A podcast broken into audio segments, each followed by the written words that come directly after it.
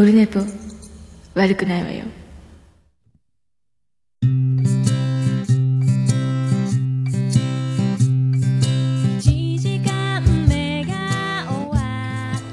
今日はうまいこといきましたね。8月3日土曜日でございます。第247回目でございます。オルネポでございます。朝、えー、まだ9時ぐらいですか。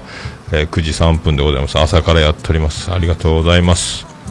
第247回でございます。今回も、えー、懲りずにツイキャス生中継で、えー、と、画面いっぱいに、えー、ね、ありがとうございます。動くオルネポやっております。この、本当にニーズがあるのかよくありませんが、ツイッターのアンケートでは、あの、静止画よりも動画の方がいいということだったので、えー、調子に乗ってやっております。はい。という点もカメラをあまり意識してやってませんがね。はい。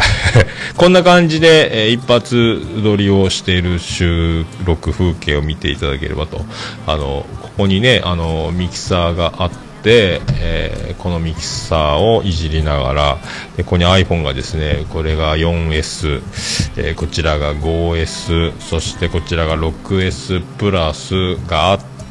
これとあとはハッシュタグやお便りを読むのに今使ってる、えー、6S を。この iPhone4 つを駆使しそしてこのミキサーにえー、ボイスレコーダーをつないでパソコンで録音するとたまに撮れてないという恐ろしいのもあるのであとこのギター用のエフェクターをつないでエコーエコーもできますというね、えー、感じになっていますけど。でね偶然なんですけど、えー、本日8月3日でございましてあのオルネポ第1回収録記念日でございます。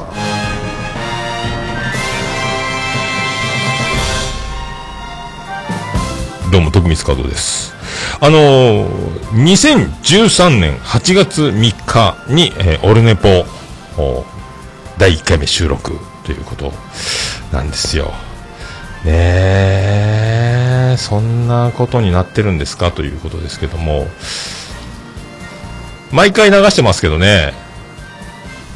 流してみましょうか。流せますか？オルネポアーカイブジョニーの方にね、えー、あるんですが、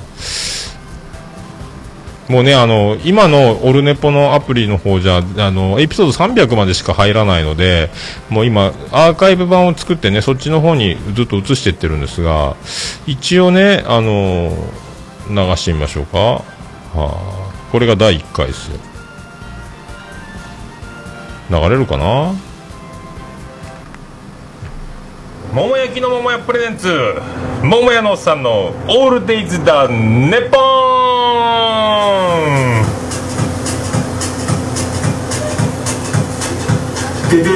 緊張してるね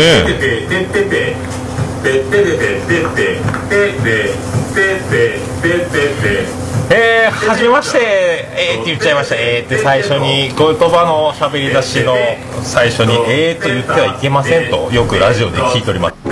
やってくれ、やってくれ、やった方がいいんじゃないか、みたいな。こんな中、えー、始めてまいりられます。あと、えー、皆さん、おはようございますなのか、こんにちはなの。いや、聞いとられんね。これが6年前ですよ。だからね、2013年、あれから6年経ちまして、えー、この仕上がり、いかがお過ごしですかと。桃焼きの桃屋プレゼンツ、桃焼きの店桃屋プレゼンツ、桃屋のさんのオールデイズ・ザ・ネッポン。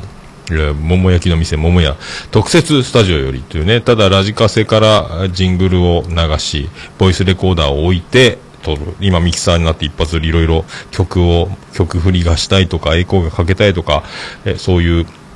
ラジオごっこをより良くするための、えー、感じの設備に、えー、なっておりますがね、えー、あれから6年、えー6年前の僕はこのことを、えー、全く知る由もなく毎回撮っていたという、はあ、恐ろしいですね、はい、そういうことでございますね。でまあ近況としてはですねなんか最近あの、みやさんのポッドキャスト先生みたいなツイッターで見たんです。ポッドキャストラボでやったかな。オーディオブックっていうところから、ポッドキャストを、あの、農家の種とか、あの、兄弟のくだらない話とかもそうなんですけども、なんか買えるようになる。マネタイズってやつですか？で、できるよっていうのがあってその記事からリンクをが貼ってあって飛んでオーディオブックに申請できて、えーメールを送ってでオルネポもオーディオブックから配信できるのかな？みたいなのを聞いたら、えーメールがすぐ担当者から返ってきて今順番待ちですよと。メールが来るまで待っててねということになってるんですが、えー、と30分ほど電話でお話しするか、えー弊社まで来ていただいて面談というかお話を聞いていただくかみたいなあの流れなんですけど、まあ、いつになることやら分かりませんが、まあ、オルネポを買っていただけるようなことがあるのか分かりませんが、まあね、YouTube でもポッドキャストでも無料では聞けますが、まあ、そういうねあのサーバー代とか電気代とか、えードメイン代とかこういうのに支援をしていただける形を取れるのか？みたいなね、えー感じになっておりますけど、まあ、まあ一応ね、その、儲ける儲けないよりよりも、そういう何か窓口が一つあるだけでも、オルネポはさらに、こう、いいんじゃないかと。なんすか。しっかり、番組っぽくなるかなという、まあ番組っぽいということでもないですけども、はい、やれたらいいなと思っておりますね。えーそういうの飛びつきたい。アンカーとかね、ああいうスマホだけで撮れるというポッドキャストも、アップルには繋がらないですけど、僕だけね、あの、そういうのもいいろいろ手は出す。まあ、そんな感じで。は。ああとね、あのーそうそう、まあ、この半月ぐらい、ポッドキャスト空いてましたけど、いろいろありましたね、世の中もね、なんかね、いろいろ、まあ、あのー芸人さんの世界も大変で、まあ、衝撃のニュースがいろいろ、ね、飛び交って、えー、嘘！みたいなことが、本当ね、一番やっぱ、こういうね、いろいろ驚くニュースはたくさんありますけどもね、ああの人が薬物みたいなとかもありましたけども、驚きましたね、本当ね。あのー金太郎第一子妊娠おめでとうございます。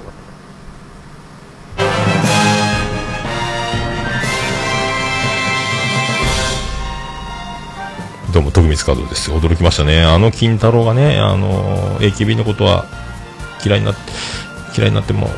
前田敦子のことは嫌いになっても、みたいなことのね、あの金太郎、今、ダンスしてますか？ね、社交ダンスでもすごいですけどもね、金太郎第一子妊娠おめでとうございますというね、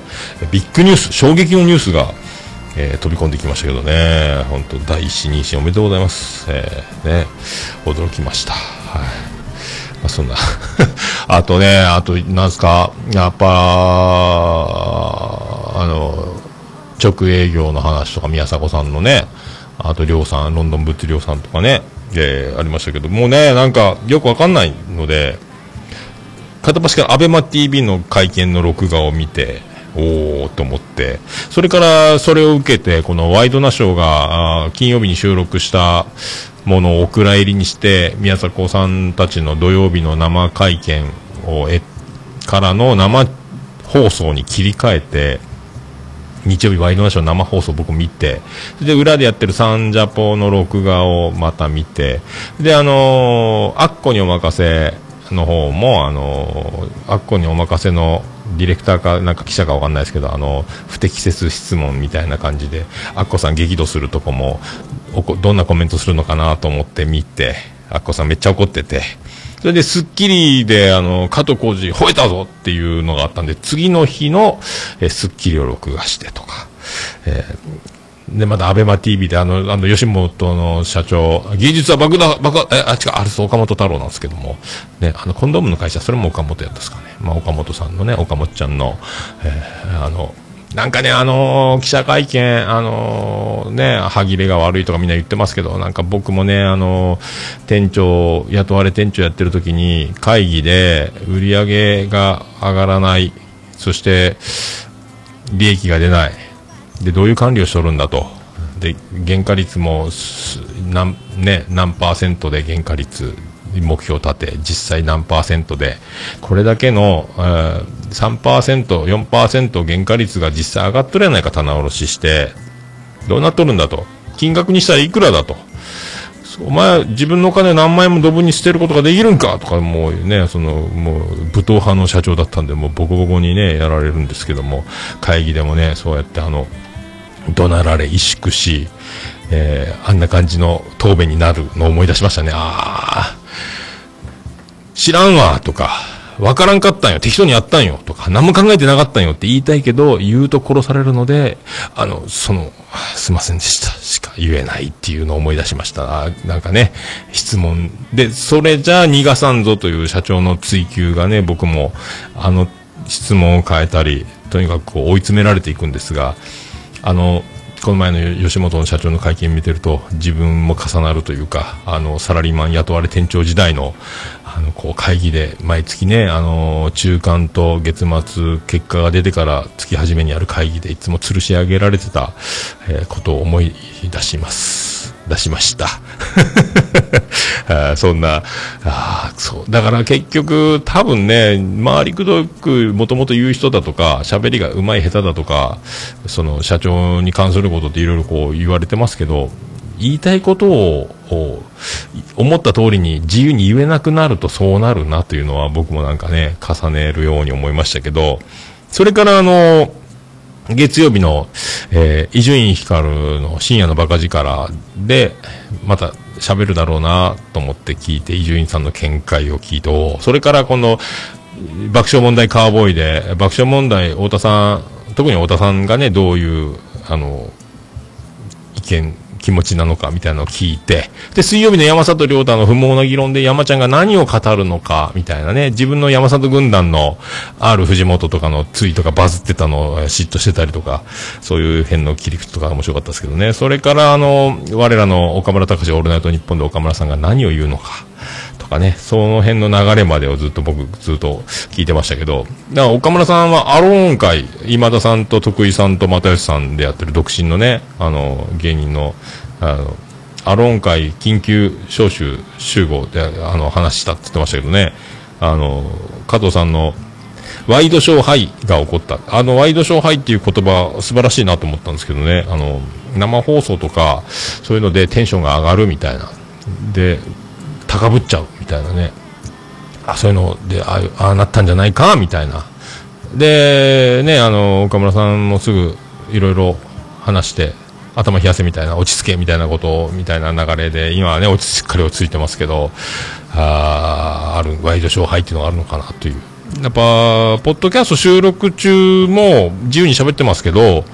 似たような現象はあるのかなとかも思いますしね、まあ、あと収録したいなっていう収録欲とかもありますが、こう、生、僕なんか特に編集しないので、えっ、ー、と、ツイキャスでも生中継ですし、なんかそういう、わからんでもない。まあ、あそこ、まあ、ああいう生放送、完全にね、スポンサーがついてとか、こう、お仕事でやってる人たちとはまた別でしょうけども、わからんでもないな、素人ながらなんとなくね、えー、喋るつもりもないことも喋り始めたらもう止められないというか、喋っちゃうってこともありますから、よくあるので、えー、なんかね、そういうふうに思いましたので、よろしくお願いしますって よろしくお願いしますこともないですね。えー、まあ、そんなとこでいいですかね。まあ、いろいろ、いろいろ、いろいろね、えー、始めましょうか。とりあえず始めましょうか。始めましょうか。始めましょう。さあ行きましょう。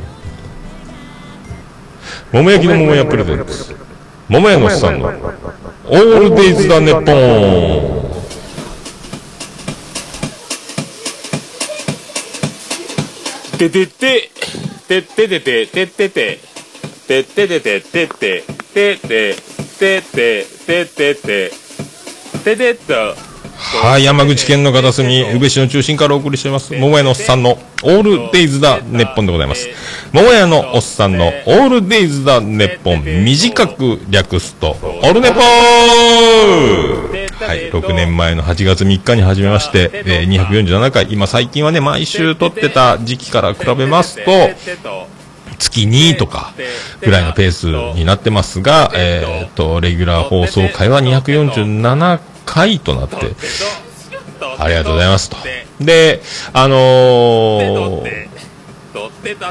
多分エピソード数は特別編とか、まあ、自他戦のコーナー回含めるともう300何十回って多分もうやってるんですが、まあ、1回1回から数えるレギュラー放送回に関しましては、まあ、247回目ということになりますけどね、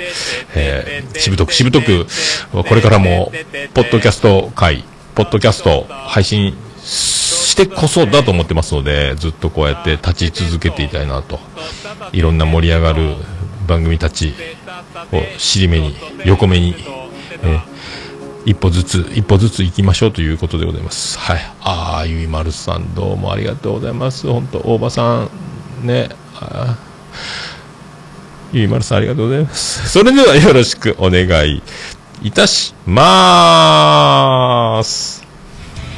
こんばんちはステディです。ニコニコ動画で100回ラジオ動画を投稿したステディが今度はアンカーアプリで配信します。毎週金曜日配信予定。SS ステディどうぞよろしくお願いいたします。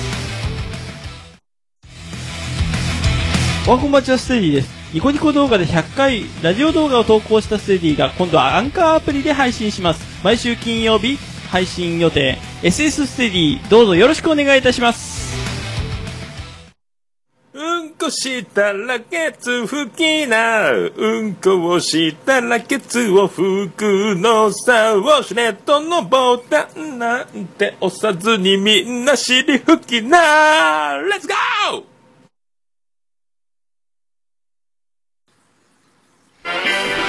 はい、桃屋のおっさんのオールデイ・ザ・ネッポンステディさんの CM を流させていただきました。2回連続流させていただきました新しい CM ってテレビとか、あの、2回連続同じ CM が流れたりするんですが、その技をやってみました。はい。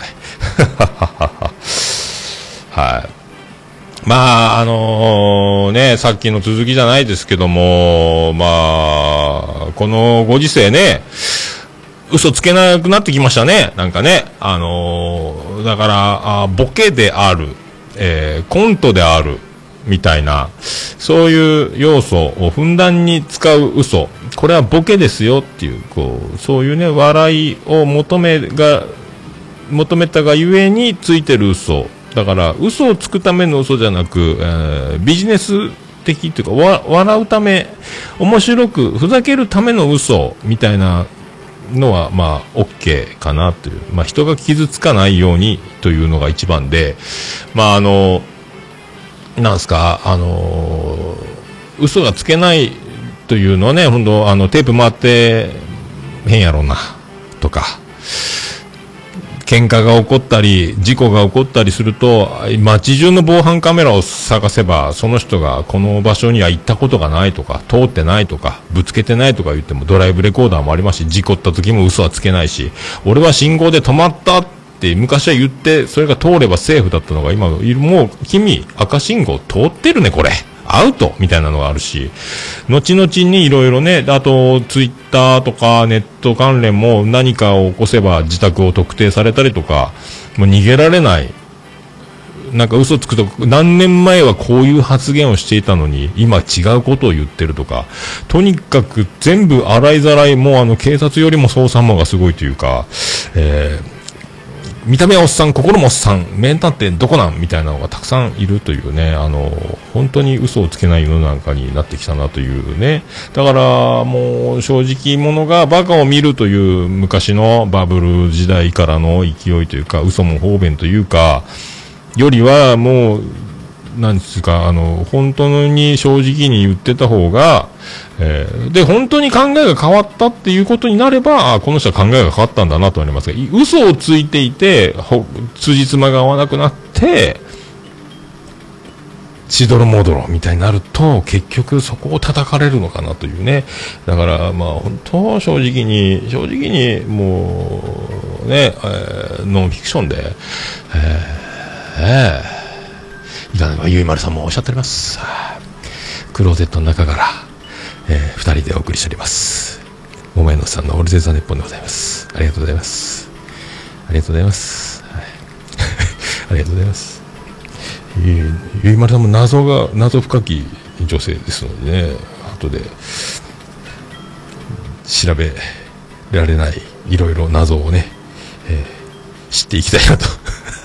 何を言ってるんでしょうかね。はい、そう。だから本当、まあ、そういう時代かな？って思います。はい。思います。はい。ね、えーそういうふうに思いますので、皆さんね、お気をつけください。はい。嘘つきは泥棒の始まり。なんて言いましてね、みたいなことで、どうも聞くもんって肛門でございます、みたいなことありますけど、はい、ありがとうございます。あまあ、あと、まあ、家族的な、あ我が家の話的には、この前、先週の土曜日は、あの、ジェニファー王国プレゼンツ、宇部市花火大会、もうジェニファー王国一社スポンサーでね、あの、盛大に毎年お送りしている、もう王国の、えー権威を、ジェニファー王国を、我がジェニファー王国の権威をね、えードンと示すという、えー一番発の花火が。で、今回はだから、まあ、ジェニファー王国としてですね、あの、スポンサー席の方から、初めて、あの見たっていうか、だもともと飲食業なので、花火は音しか聞こえないみたいな。だいたい花火大会が終わった後に電話が鳴って、花火帰りのお客さんがドーッと来る、ひいひい言うという流れだったので、もうなんか、そういえば、で、去年は去年でね、あの、井筒屋の屋上から見たんですが、そういう会員だけが見れるみたいな。国賓が集まる。ジェニファー王国の国賓が集まる晩餐会、えーいろいろな催し物とご馳走とお酒が屋上に用意し、そこから花火を見るというね、ジェニファー王国プレゼンツ、上市花火大。今回は、あの、一番近いところの岸壁から、初めて花火を真上から、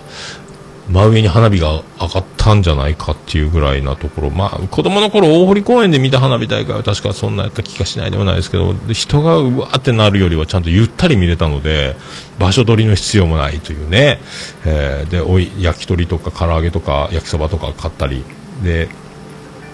だから、地上、目線、真横に目線の先にある低い花火と、で、真上に首ひっくり返るんじゃないかっていうぐらいの真上に上がる花火が、あの、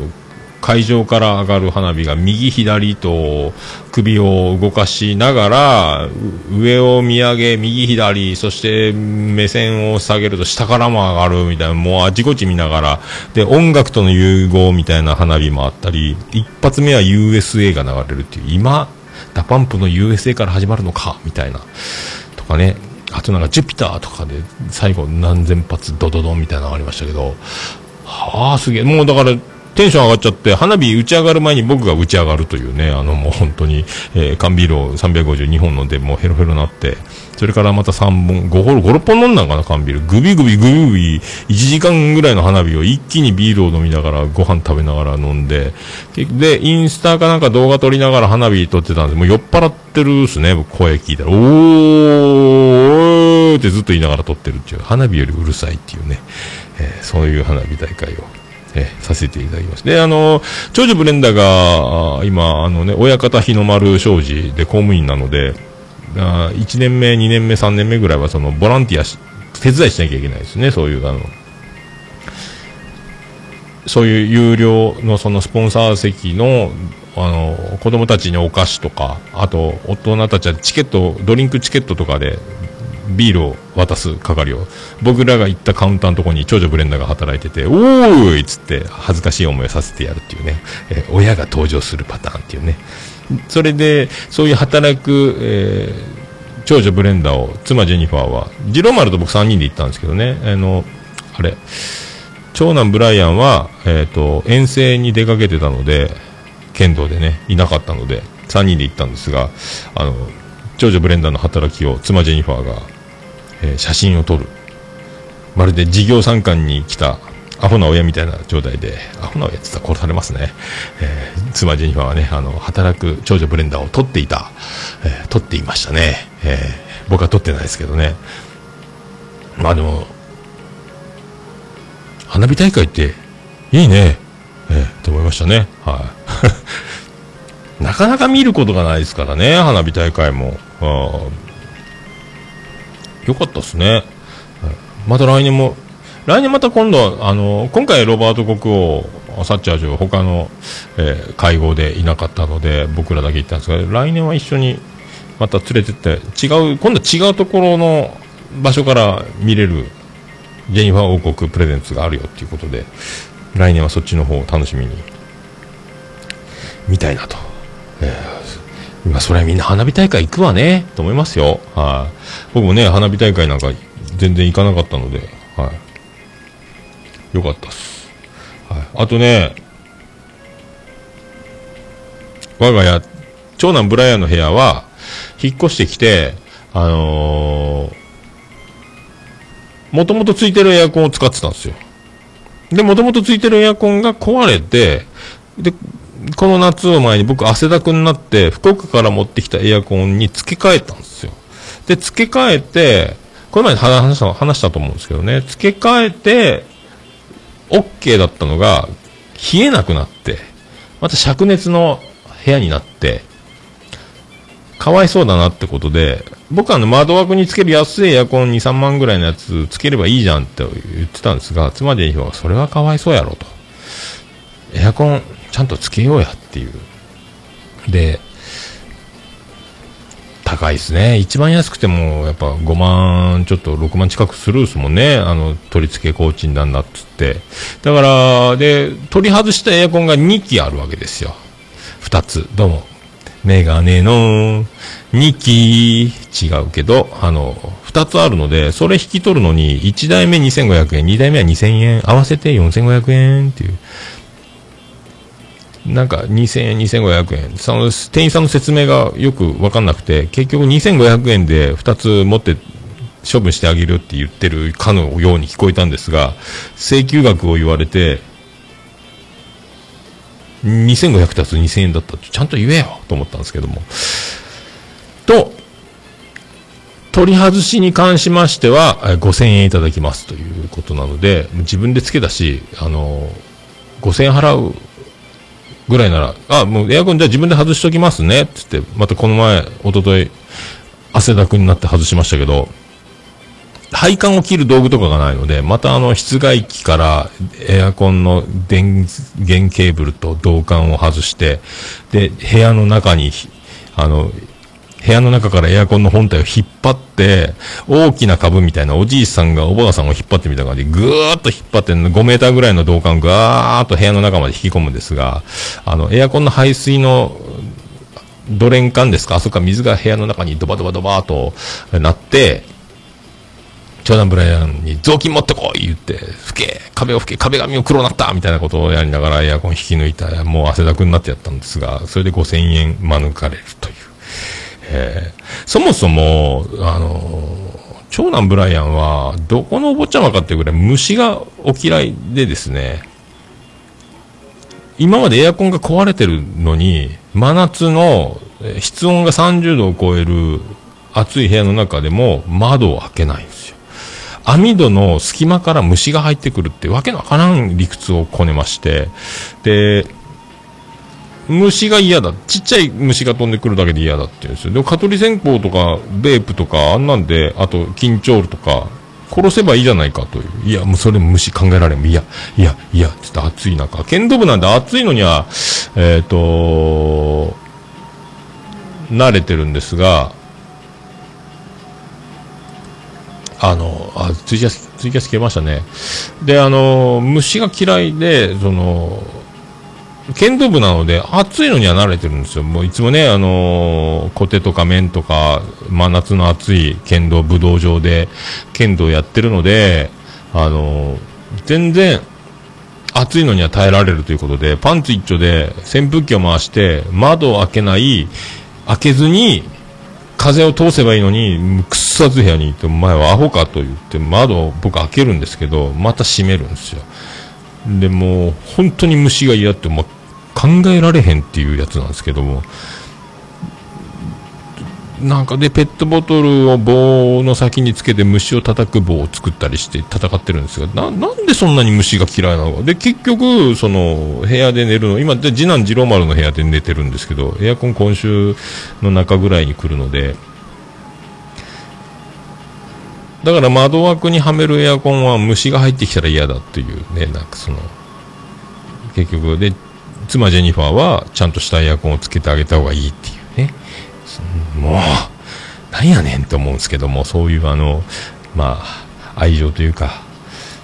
過保護で。僕がだから、あれですよ、あの、ずっと夜働いてて、一緒にほとんど時間を過ごしてないので、そういう細々とした癖的なやつというか、特徴を知らなかったので、まあ頭ごなしに僕は、あの、突っぱねるんですが、虫ぐらい、まあ、人間から見たら、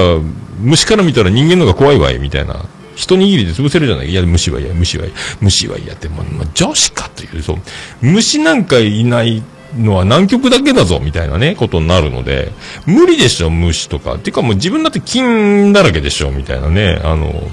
顕微鏡で見たら死ぬじゃないか、手のひらを君、みたいな、えーことになりかねんのですが、もう、とも剣道もやってるのになんで虫、虫が、いまだに僕はその辺がわかんないですけど、虫いっぱい部屋の中に放したろうかと思いますけどね、本当ね。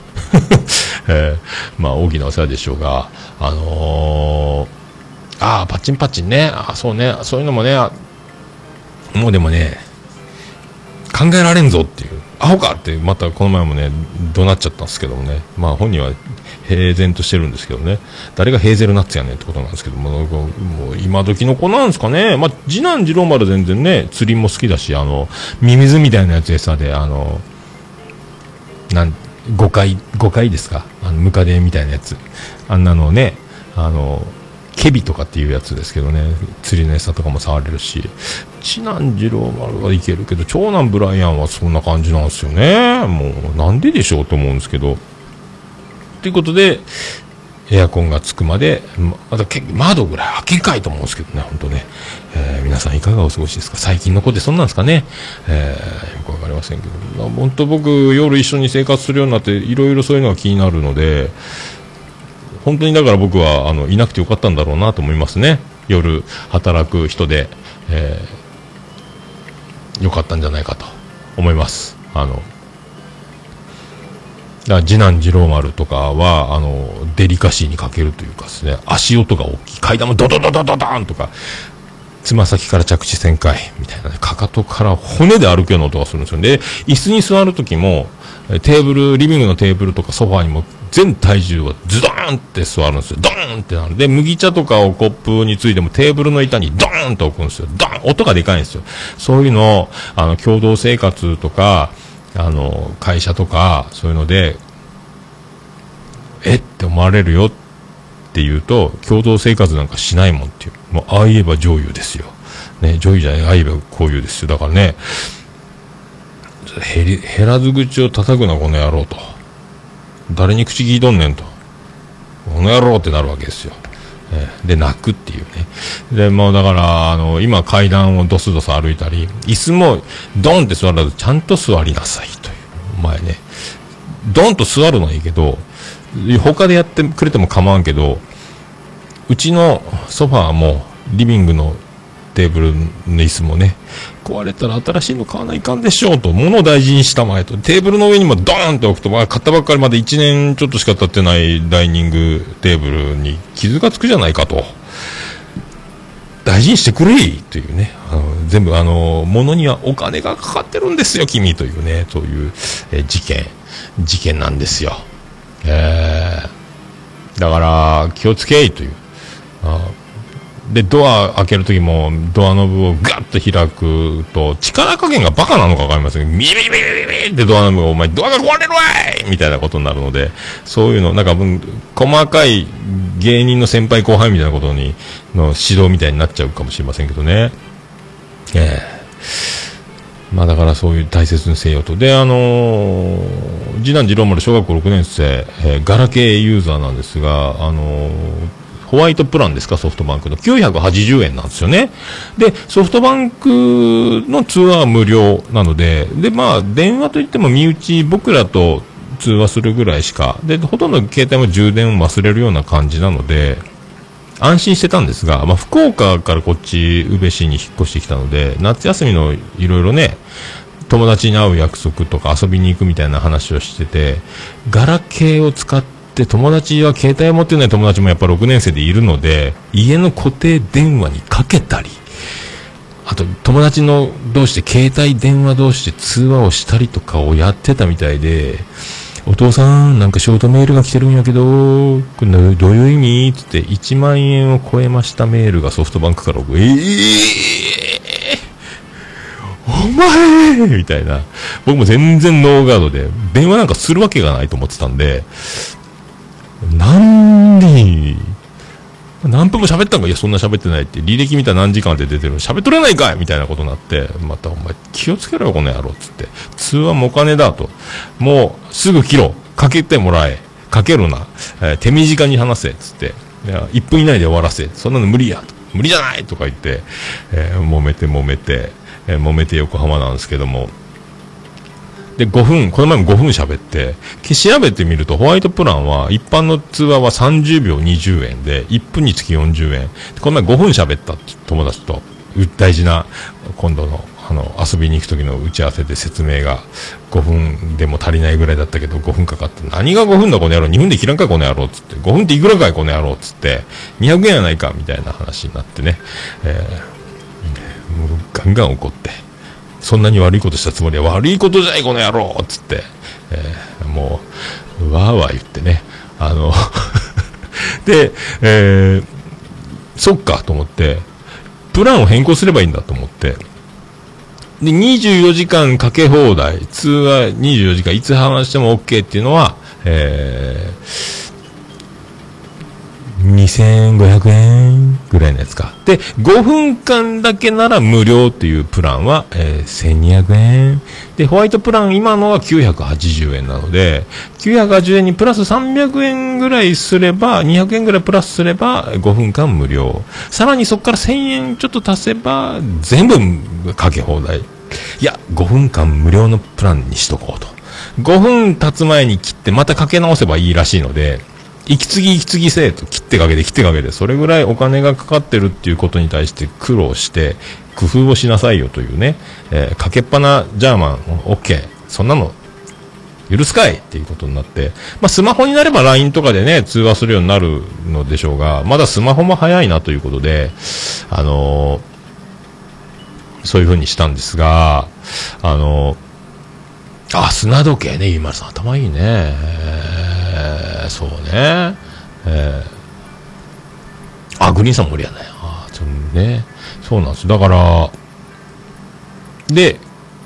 そのプランを変更に行ったのがタイミングが合わなくて、8月1日に僕ソフトバンクショップに行ったんですよ。お客さん、昨日の31日だったら、8月1日から適用できるんですが、8月1日に来られてますので、プランの変更は9月1日からになりますって言われまして、えー、ジロマルおめでとうと。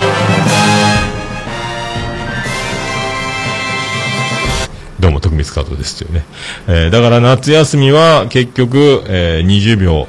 えー、30秒20円の電話になるので、2分以内しか喋るなと。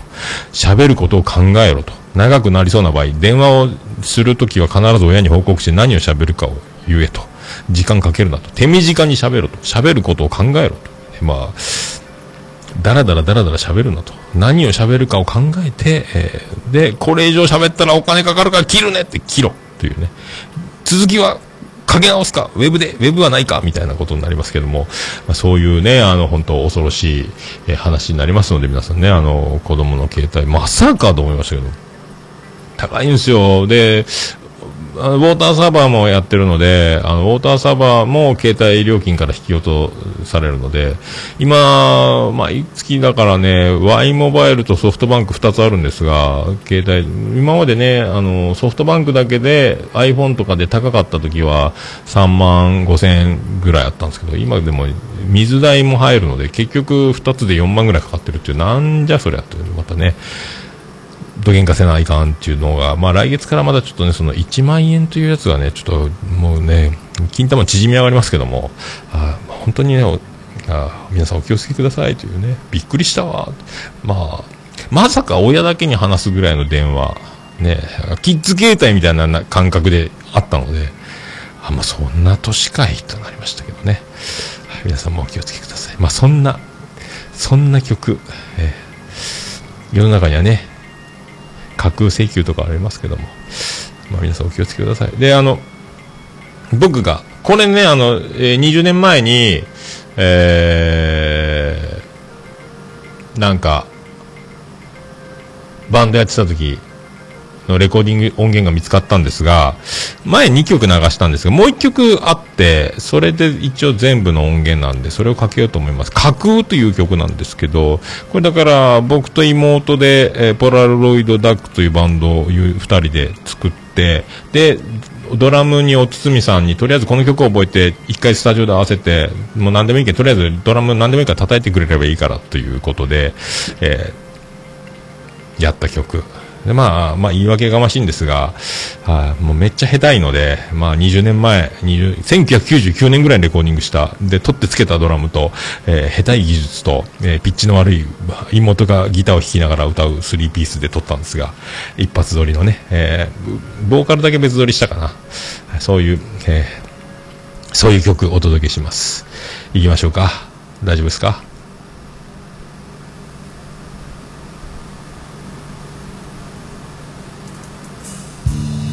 流れましたね。はい。それでは。ポラロイドダックで架空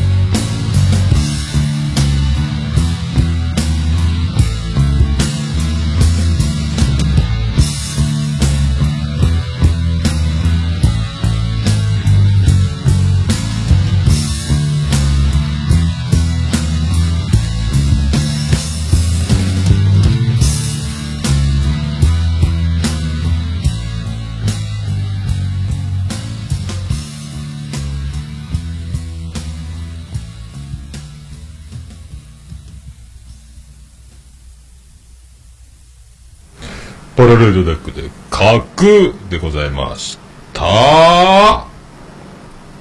おるねぽい、ということでお送りしております。オルネポでございます。第247回でございます。長かったね。長かったね。7分ぐらいあったね。驚きましたね。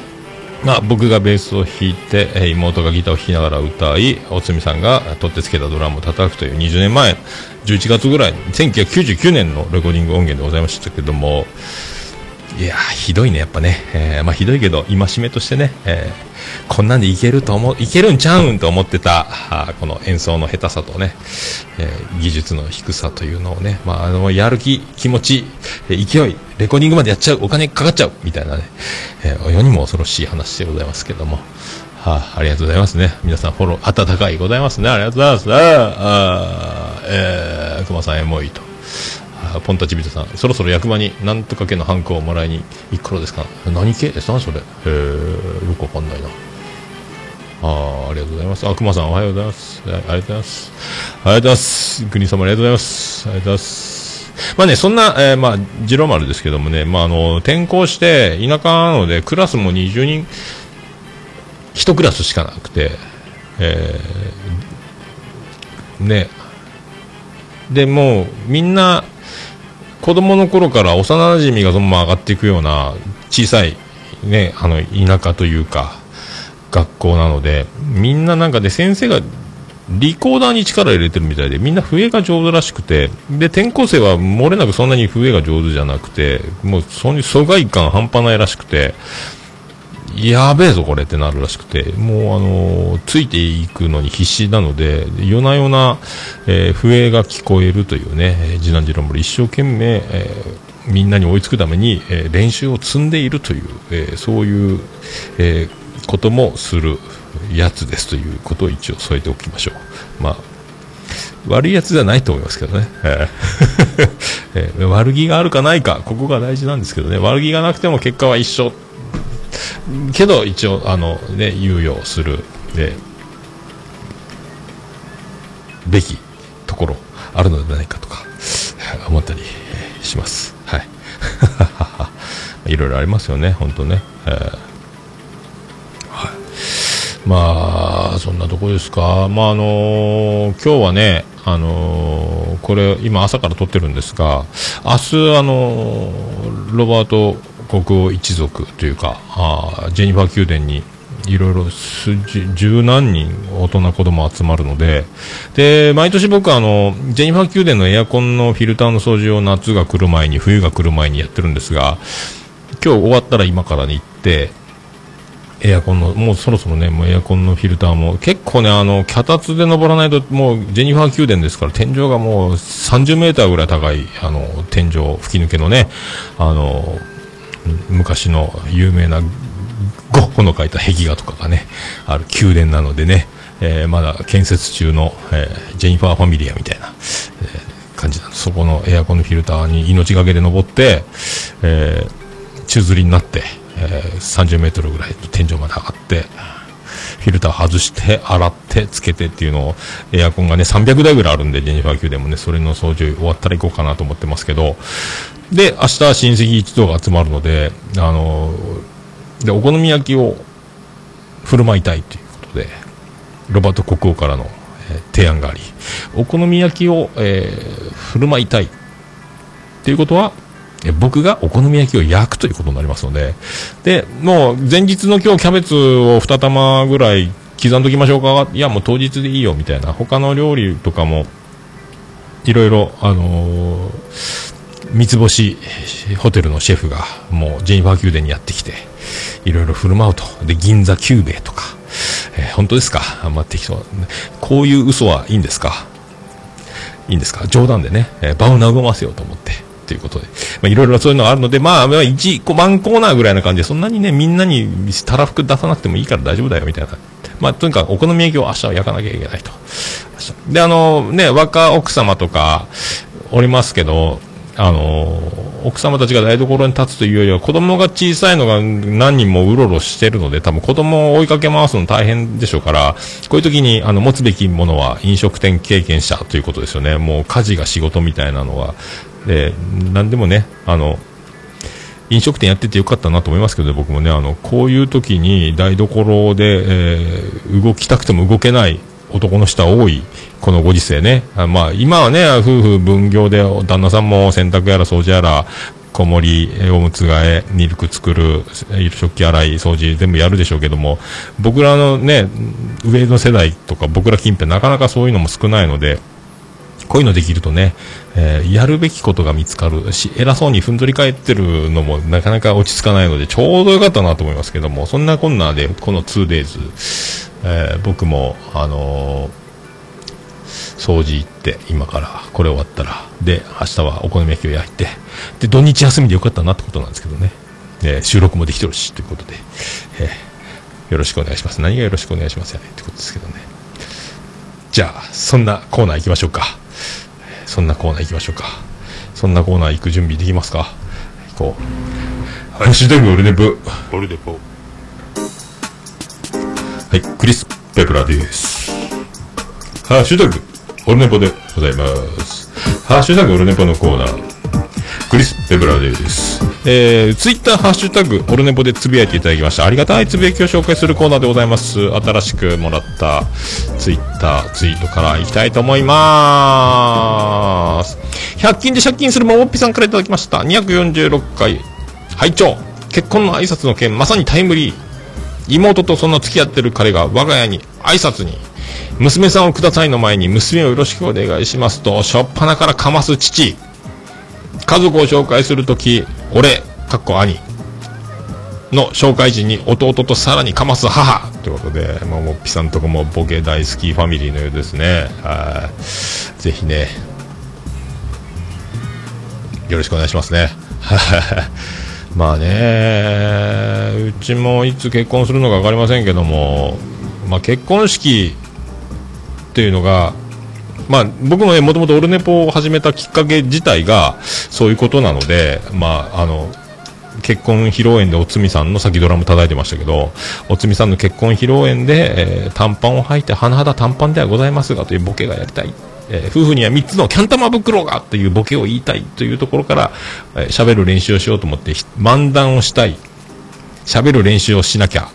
ポッドキャストってあるじゃん。じゃあ始めようがオルネポ。そんな6年前でございますので、今日のね、8月3日の1900、あ、違う、2013年の8月3日に1回1回を収録しましたが、えー、未だにそんな感じでございますけども、はい、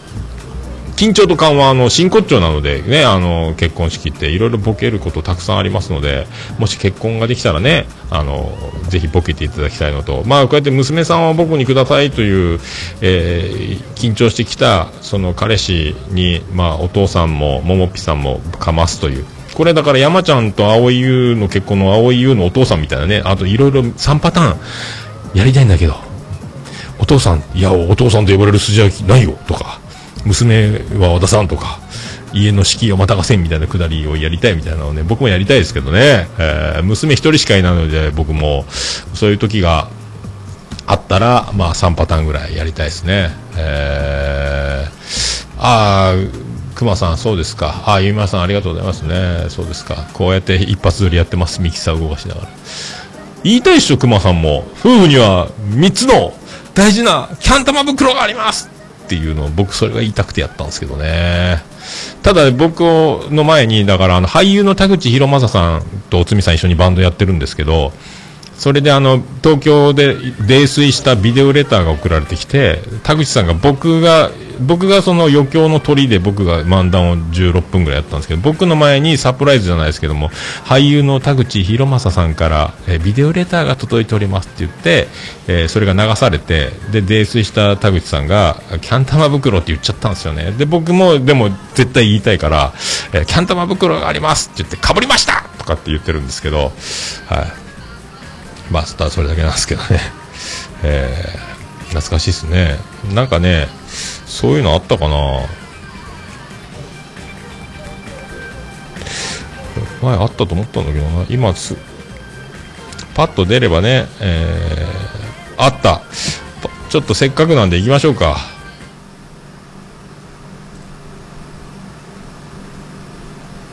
夫婦には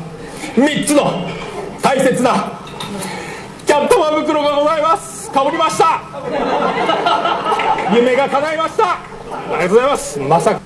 桃屋のさんのオールデイザンネポン。ちなみに私スピードは島袋派でございます。上原貴子派ではございません。ご了承くださいませ。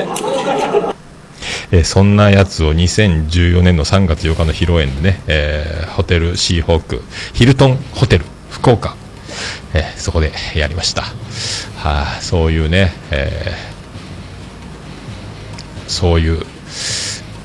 漫談を これ YouTube で今再生回数ありがたいことに12万回を超えておりますけどね。はい。よろしくお願いします。ありがとうございました。そして、ケンチさんいただきました。246回自他戦拝聴遅ば遅ればせながら47歳誕生日おめでとうございます。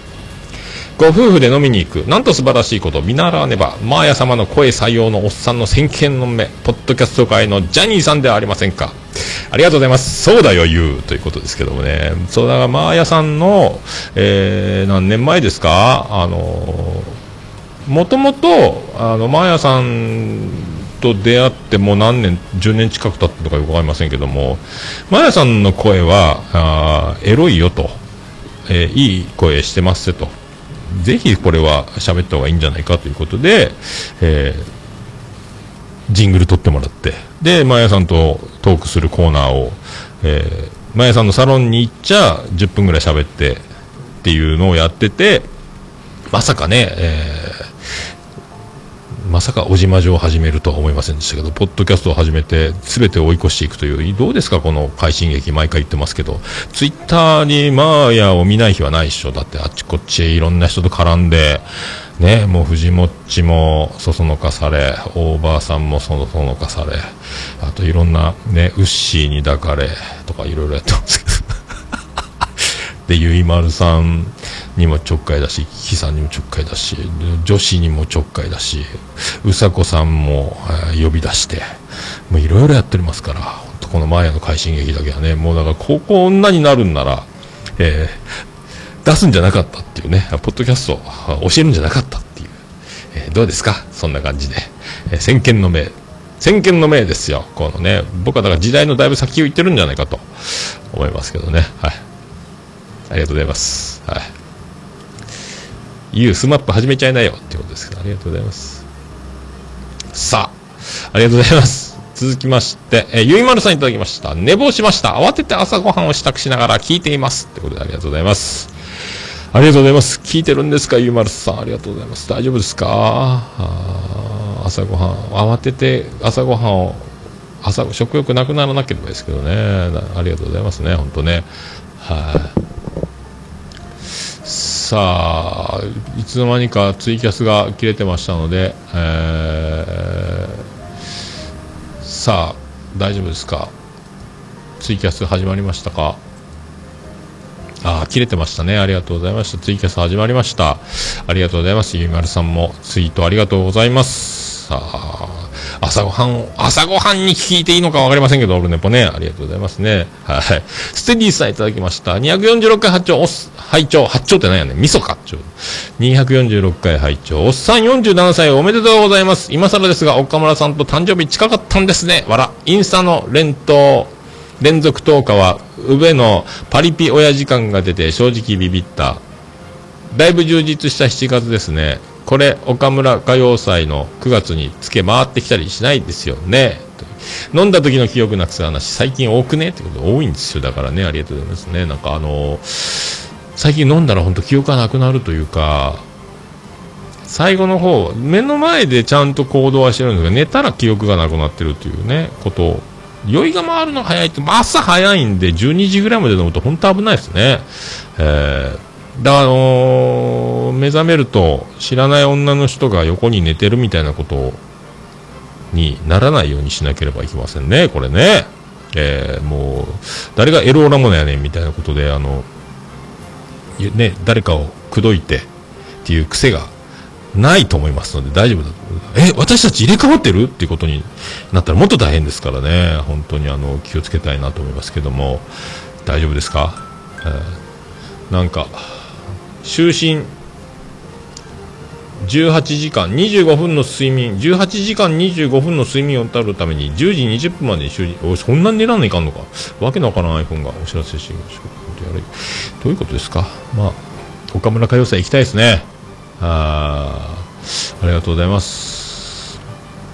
なんとか行きたいです来月ですねいよいよねえー、五木ひろし知念里奈スカパラメイジェイロバート秋山高須委員長素晴らしいですね。あと、まだサプライズあるかもしれないですね。あ楽しみにしておきたいです。ぜひ行きたいです。なんとかしたいです。ありがとうございます。えー、大場です。第246回拝聴大場です。えー我が家も長女が社会人となり、次女は県外で一人暮らしをしているので、家族全員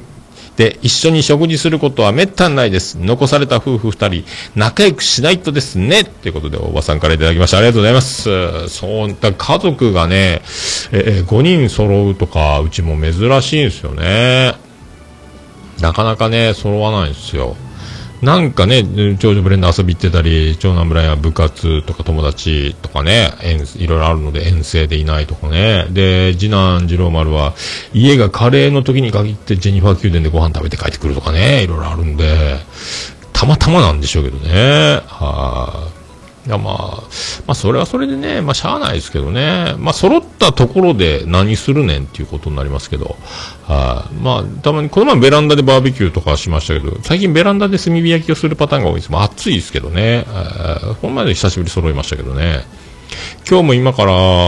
妻ジェニファーたちは福岡行くっつってた長男ブライアンも行くっつったかな。で、今日次男次郎も朝から魚市場体験とか、朝4時半起きで行ってましたね、なんかね。とか今日地域のお祭りの準備とかあと福岡の学校のお祭りにも顔出すとか遠征遠征でもうすごい妻ジェニファーは大変やなっていうね僕は今から宮殿の掃除ですけど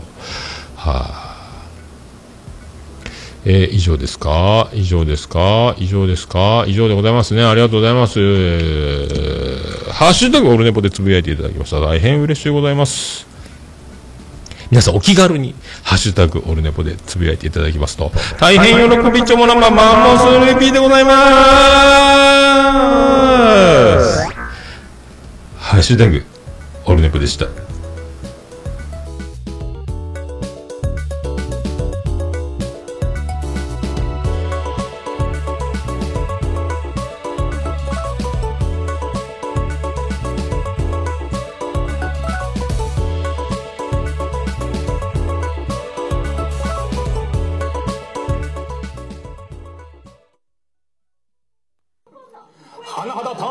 ございますが甚だ短パンではございますが甚だ短パンではございますが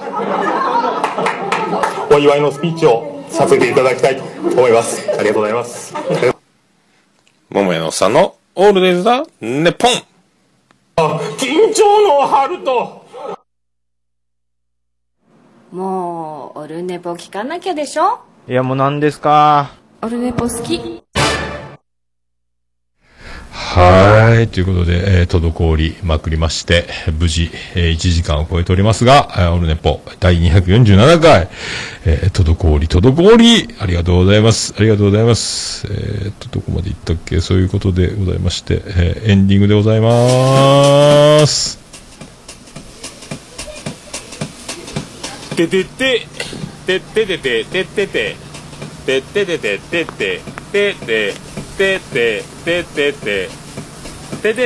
はい、宇部市の中心からお送りしました、桃屋のおっさんのオールデイズだ、ネッポンでございます。第247回でございました。えー選挙の遊説を遊説というてもうた、えー上司スペシャルで8時間89分98秒で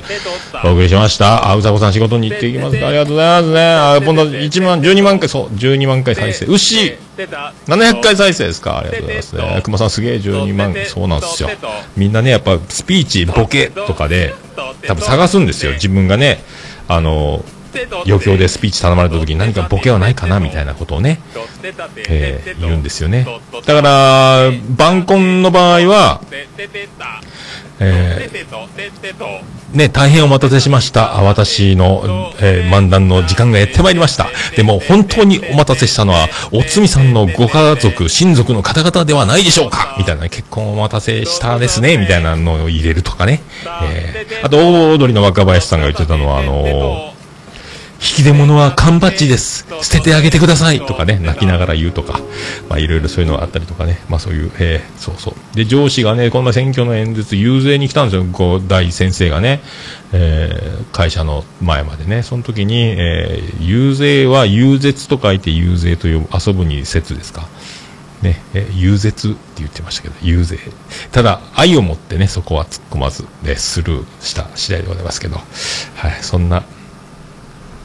オルネポエンディングテーマでございます。そんなじゃないか。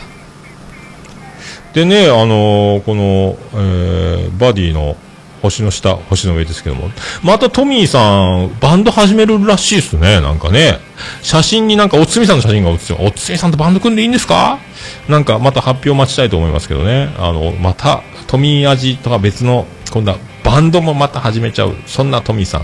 バディで、星の下、星の上。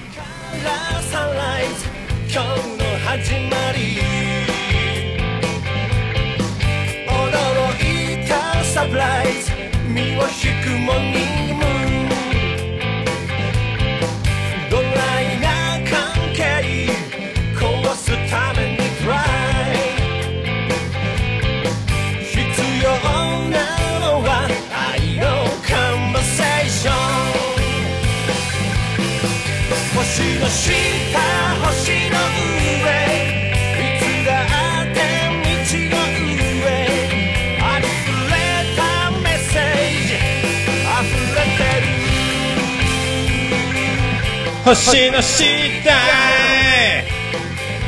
星の上。星の下。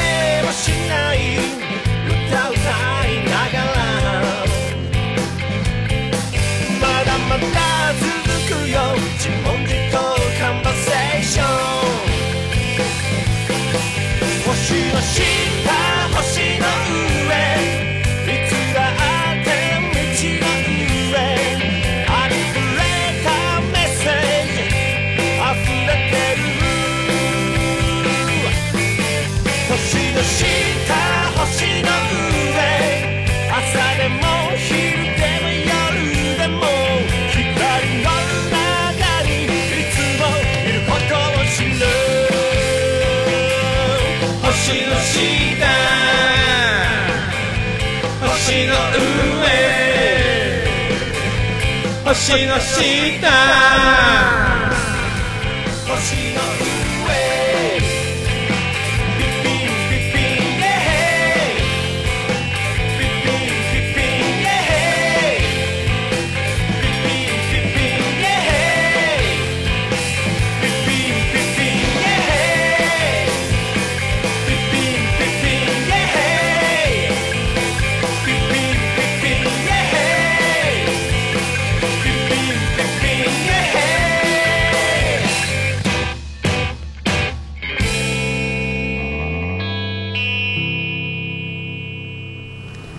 それでは皆さんまた夢でお会いしましょう。あーで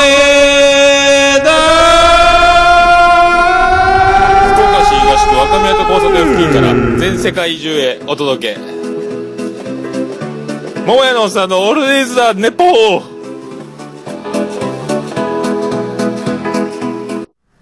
ーオルネパポビューティフォ